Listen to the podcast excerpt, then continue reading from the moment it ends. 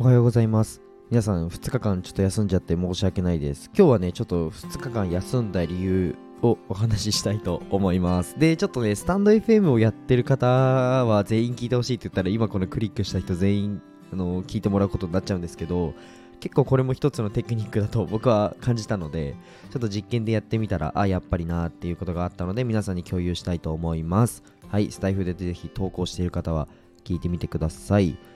えー、と、スポンサーコールに入らさせていただきます。この放送は自分表現塾代表、えー小池まみこさんの提供でお送りします。えー、まみこさん、いつもありがとうございます。えー、まみこさんの公式 LINE を概要欄に貼ったので、ぜひ、えー登録してほしいのと、まみこさんの方で、えー親子関係についてとかで交流会をやってるそうなので、ぜひね、えー公式 LINE をポチって待っててください。はい。えーお知らせがいくと思います。はい。で、あと、ちょっとね、あの、僕からもお伝えしたいなと思うのが、あのータイミングかぶっちゃって昨日言うの忘れたんですけど あの、ツイッターとインスタグラム見てくれた方は多分わかると思うんですけど、えー僕がその上野の森美術館に行って全国選抜作家展でちょっと受賞したので、えっと、その受賞者だけが次行われるうん展覧会があります。ちょっと待ってくださいね。ちょっとあの、いつからいつだっけと思って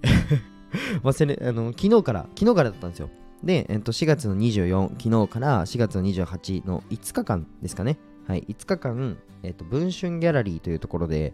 えー受賞者だけの、えー展覧会があるので、ぜひ、えー暇な人は あの遊びに行ってください。はい。でも僕はちょっと今回は毎日いることができないので、まあたまたまあったら声かけてください。で、まあ上野の森美術館はね、ちょっと毎日行って、あの、せっせこせっせこ、あの、絵の説明とかしてたんですけど、ちょっと喋れなかった人は本当に申し訳ないです。今更なんですけど、申し訳なかったです。で、ちょっと、なんだろう、文春ギャラリーの方では、まあ、会場が、えっ、と、上野森美術館の何分の1ぐらいだろう、まあとってもちっちゃくて、あのーなんだろうな、高級感のある、えー美術館なので、ぜひね、皆さん足を運んでみてください。はい。じゃあ今日はね、ちょっと休んだ理由について説明したいと思います。なんか、えっ、と、前回の放送、2日前、3日前か。3日前の放送では、ちょっと母親のちょっと職場の話を多分したと思うんですけど、その放送、めちゃくちゃ評判が良くてですね、一気に、あの、200再生ぐらいはボーンっていって、ああ、早いなとか思いながら、ありがとうございますって思ってたんですけど、えっと、確かに、あの、いい、いい内容だったじゃないですか。自分で言うのはあれなんですけど。いや、僕も、てか、いいエピソードが良かったんですよ。うん。この事象っていうか事実が、あの、ファクトの方がすごい良くて、あのーファクトって言わないかな。まあ、事実の方がすごい良くて、なんだろうな、まあ、僕もとしても喋りやすかったんですね。で、その放送をちょっと自分欲張っちゃって、もう少しこすろうと思ったんですよ。こすろうっていうのは、なんかすごいいい内容だったから、もっとたくさんの人に聞いてほしいなっていうふうに思って、あのわざと投稿してなかったです。っていうのも、新しい放送を、えー上乗せするというか、えー僕が投稿すると、1個前の放送っていうのは、もちろん、あの、視聴回数っていうのは、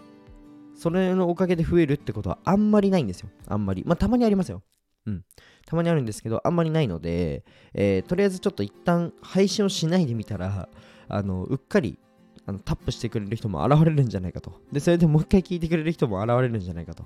で、それここであのエンゲージメントが上がれば、他の人も見てくれるなっていうふうに思ってやってみたら、まあ実際、あの結構聞いてくれる人が増えました。なので、これはいいなと思って、なんか自分がめちゃくちゃ届けたいとか、あこのエピソードいいなって思った次の日、あのお休みすると意外とエンゲージメントが上がるなっていうのが今回分かったことで 皆さんに共有したいなって思ったことでした。はい。で、実はね、3日間こすろうか悩んだんですね。ただ、ちょっと僕の方が我慢できなくなっちゃって今喋ってるんですけど、はい、っていう感じです。なので、2日間休んでました。で、ちょっと美術展の話に戻るんですけど、